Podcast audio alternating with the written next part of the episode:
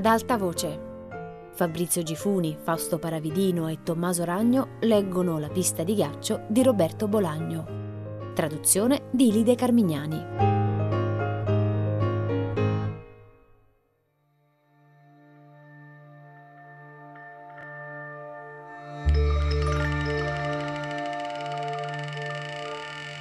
Enrique Rusquelles.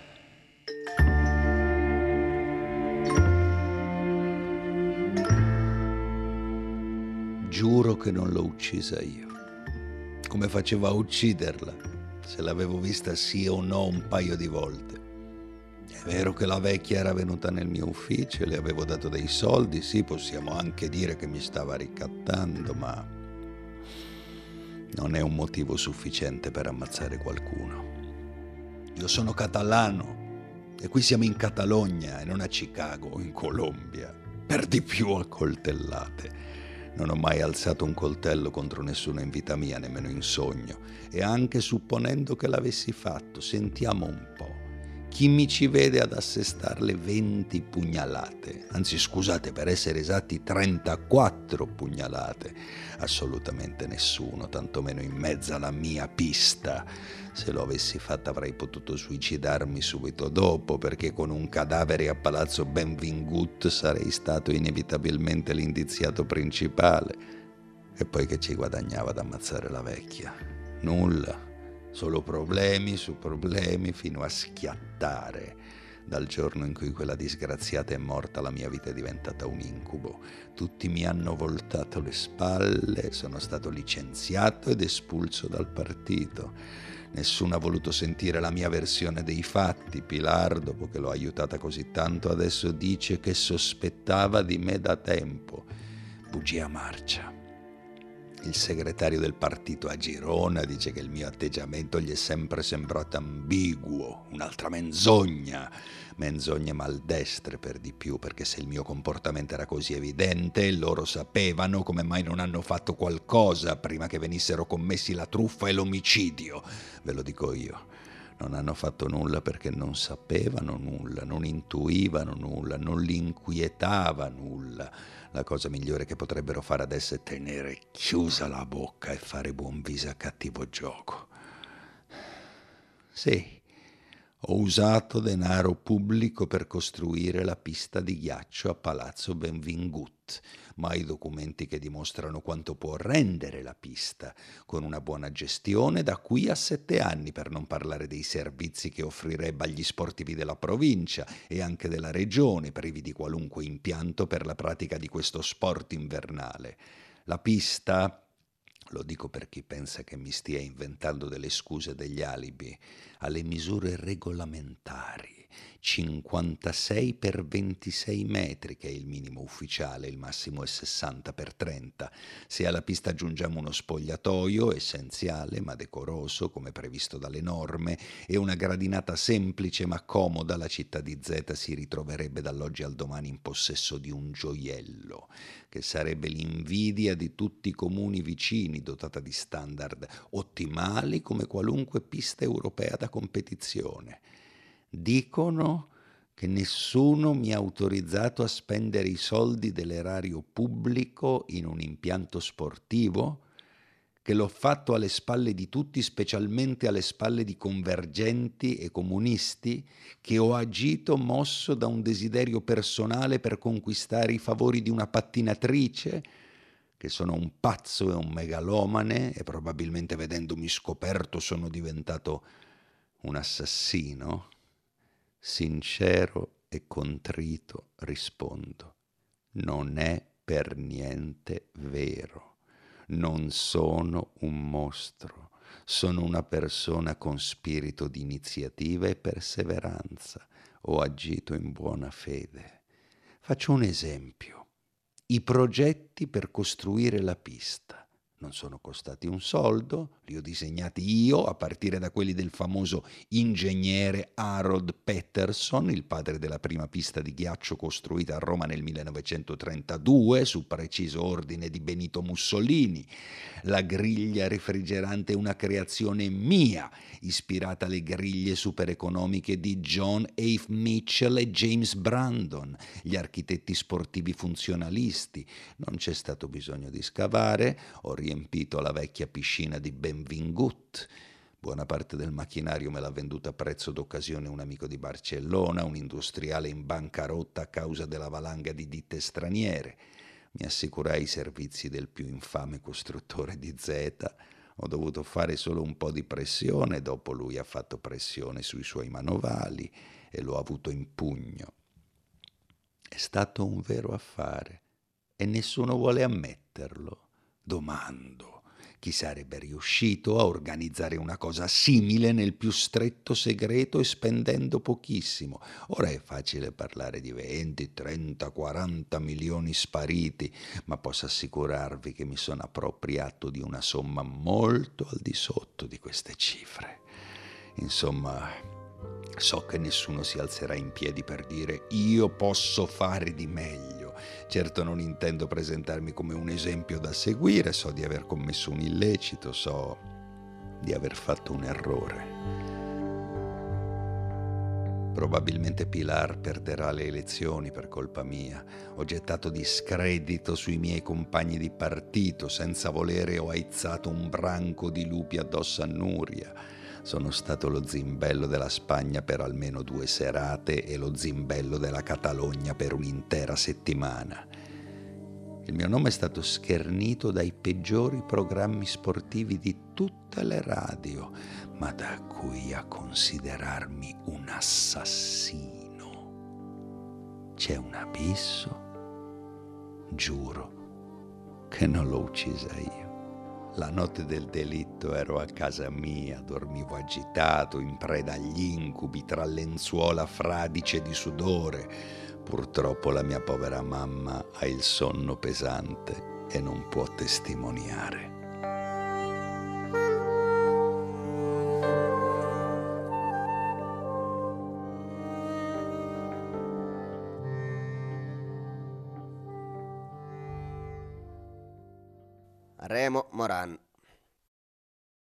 I giornali e le riviste la resero famosa in tutta la Spagna e la sua fama, dicono, varcò le frontiere. La sua foto venne pubblicata sui settimanali scandalistici di tutta Europa.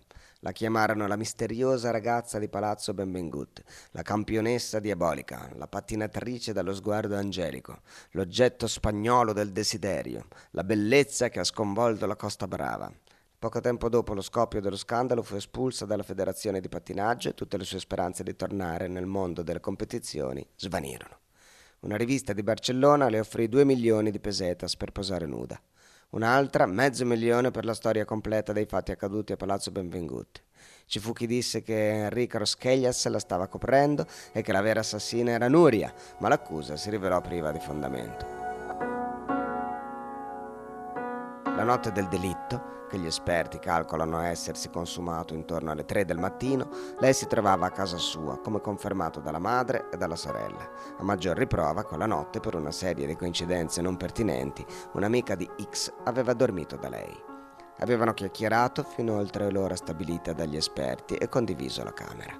L'amica non esitò a dichiarare che Nuria non si era mossa dal suo letto in tutta la notte.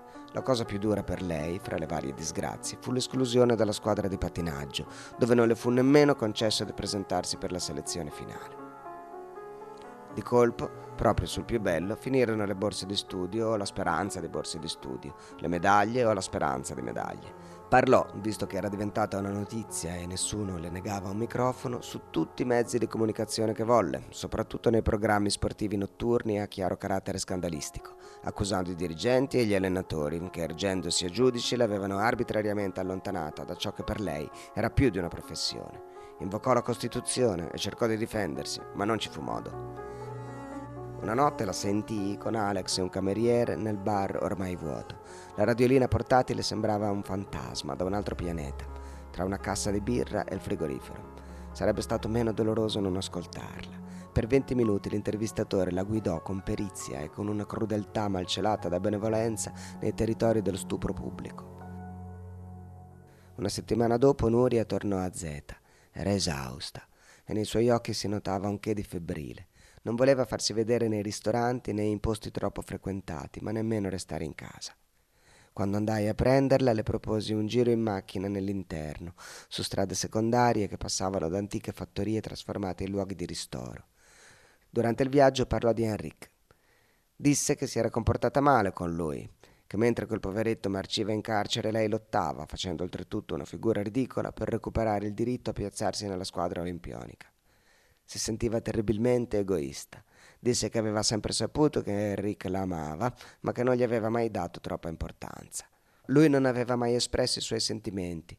Forse se le avesse chiesto di andare a letto insieme, le cose adesso sarebbero state diverse. Mi raccontò che a Barcellona stava da un'amica e che all'inizio soffriva molto. Piangeva tutte le sere finché non si addormentava. Aveva incubi sulla vecchia assassinata e se qualcuno andava a farle visita le veniva mal di testa e le tremavano le mani. Un giorno, nella sede dell'INEF, aveva incontrato un suo ex e lui si era comportato da imbecille. Erano finiti a letto insieme e a mezzanotte lei se n'era andata convinta che non l'avrebbe più rivisto. Lui non se n'era nemmeno accorto. Dormiva. Sulle interviste o sulle azioni legali che intendeva avviare non disse una parola, né io le domandai nulla. Voleva far visita a Enrique in carcere e desiderava che qualcuno l'accompagnasse. Disse che ero disponibile ad andare con lei, ma passarono i giorni e Nuria non toccò più l'argomento. Arrivava in albergo alla solita ora e salivamo subito in camera mia, dove restavamo finché non cominciava a scendere la sera. A letto, invariabilmente, parlava della vecchia e di Palazzo Benvengut. Un pomeriggio, mentre veniva, disse che avrei dovuto comprarlo. Non ho tutti quei soldi, dissi. Peccato, rispose. Se tu avessi tanti soldi, potremmo andarcene da qui per sempre. Per quello i soldi li ho, dissi, ma lei non mi ascoltava più. Faceva l'amore in silenzio, però appena si avvicinava all'orgasmo si metteva a parlare. Il problema non era che Nuria parlasse durante l'atto sessuale, ma che si riferisse sempre alle stesse cose, l'omicidio e il pattinaggio come se soffocasse. Forse il peggio non era che parlasse delle stesse cose, ma che io mi facessi contagiare e dopo non molto, negli istanti precedenti all'orgasmo, tutti e due ci lasciassimo andare a una serie di confessioni e soliloqui macabri pieni di gemiti e distese gelate e vecchie moltiplicate sul ghiaccio che riuscivamo a interrompere solo venendo.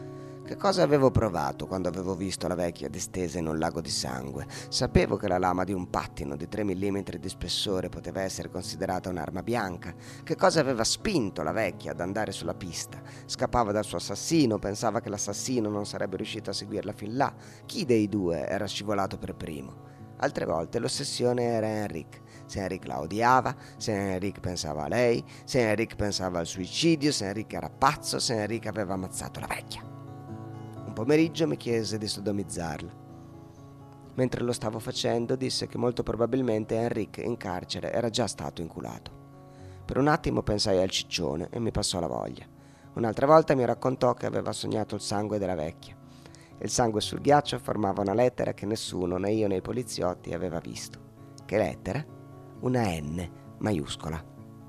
Un altro pomeriggio, invece di spogliarmi, le dissi perché non prendevamo la macchina e andavamo a Girona a far visita a Enric. Nuria si rifiutò e poi si mise a piangere. Come ho fatto a essere così stupida, disse, da non rendermi conto di nulla. Di che cosa dovevi renderti conto? Che Enric aveva costruito la pista alle spalle del comune? No, gridò Nuria, che Enric mi amava come nessuno mi ha mai amato è stato il mio vero amore e io non l'ho saputo riconoscere e così via, variazioni sullo stesso tema fino a sfinirci. Tutto questo, lo capì ben presto e credo lo capisse anche Nuria, non poteva portare nulla di buono. In ogni modo, mai come allora fummo così vicini l'uno all'altro. E mai come allora ci desiderammo tanto.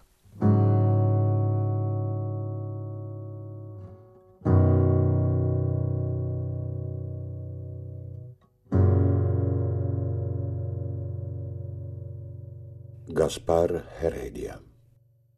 La polizia venne due volte al campeggio per visite di routine e in entrambe le occasioni il peruviano, la senegalese io e Caridad ci nascondemmo nei campi da bocce. Proprio per questo genere di imprevisti il peruviano teneva dei set di bocce vicino ai campi in una cuccia per cani. E quando la situazione lo richiedeva, passava in bicicletta dai bagni e dalla mia tenda, chiamandoci a gran voce per una partita. Col passare del tempo ci appassionammo alle bocce e la sera, quando faceva buio, ci impelagavamo in gare sempre più lunghe e accanite. Il peruviano, l'addetta alla reception e la senegalese formavano la squadra del turno di giorno e il Caraio, io e Caridad l'altra. Avevamo i nostri accostatori o puntatori o marcatori, non fu mai chiaro qual era la terminologia corretta, e i nostri bocciatori o raffatori o volatori. In genere giocavamo con la luce elettrica quando cominciava a imbronire e non sempre sul campo di bocce, a volte sulla strada d'ingresso del campeggio, accanto al bar o vicino ai bagni, se la senegalese non aveva ancora finito le pulizie.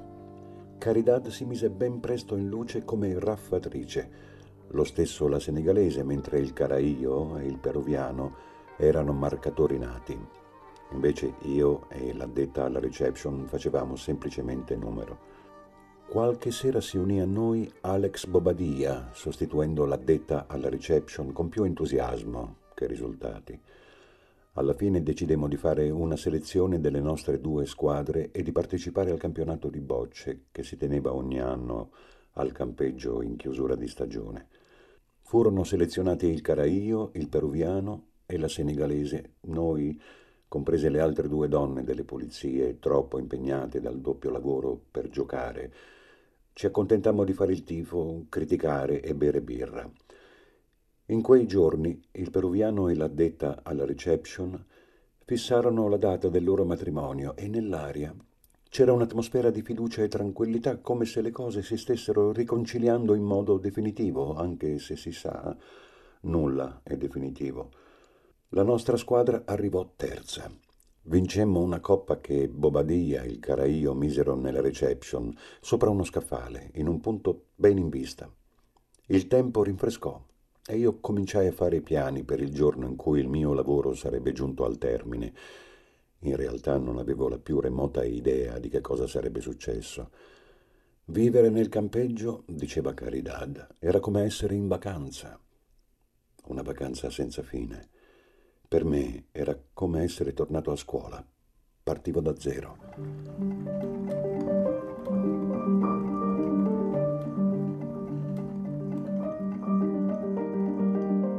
La canadese la chiamavano casa nostra, non so se per sentimentalismo, voglia di scherzare o perché era davvero casa nostra.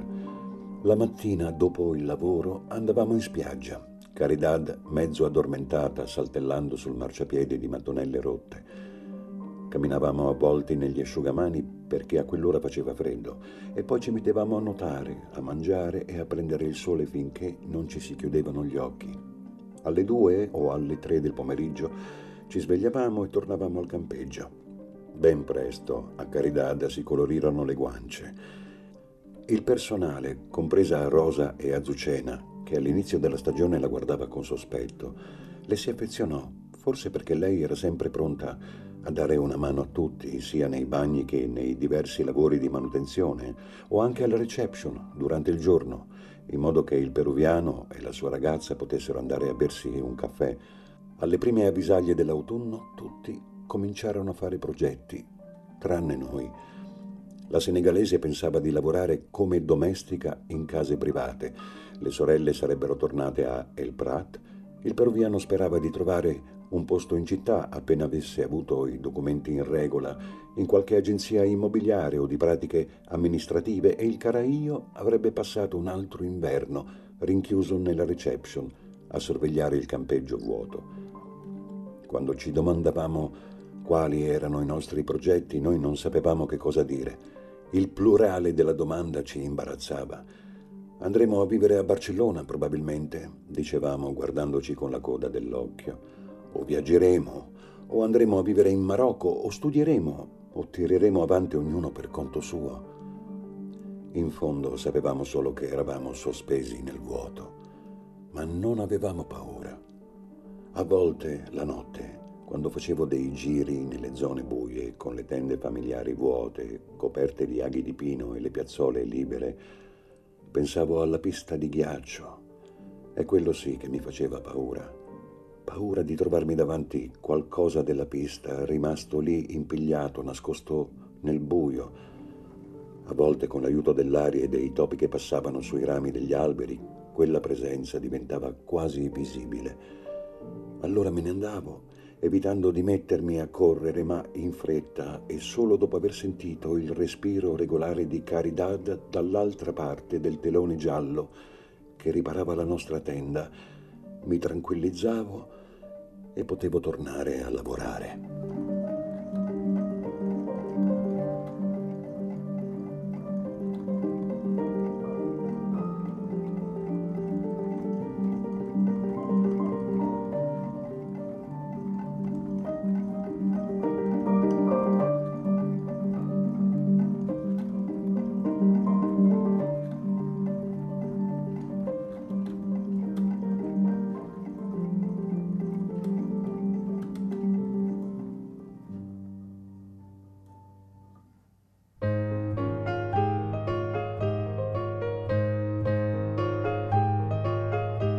Fabrizio Gifuni, Fausto Paravidino e Tommaso Ragno hanno letto La pista di ghiaccio di Roberto Bolagno.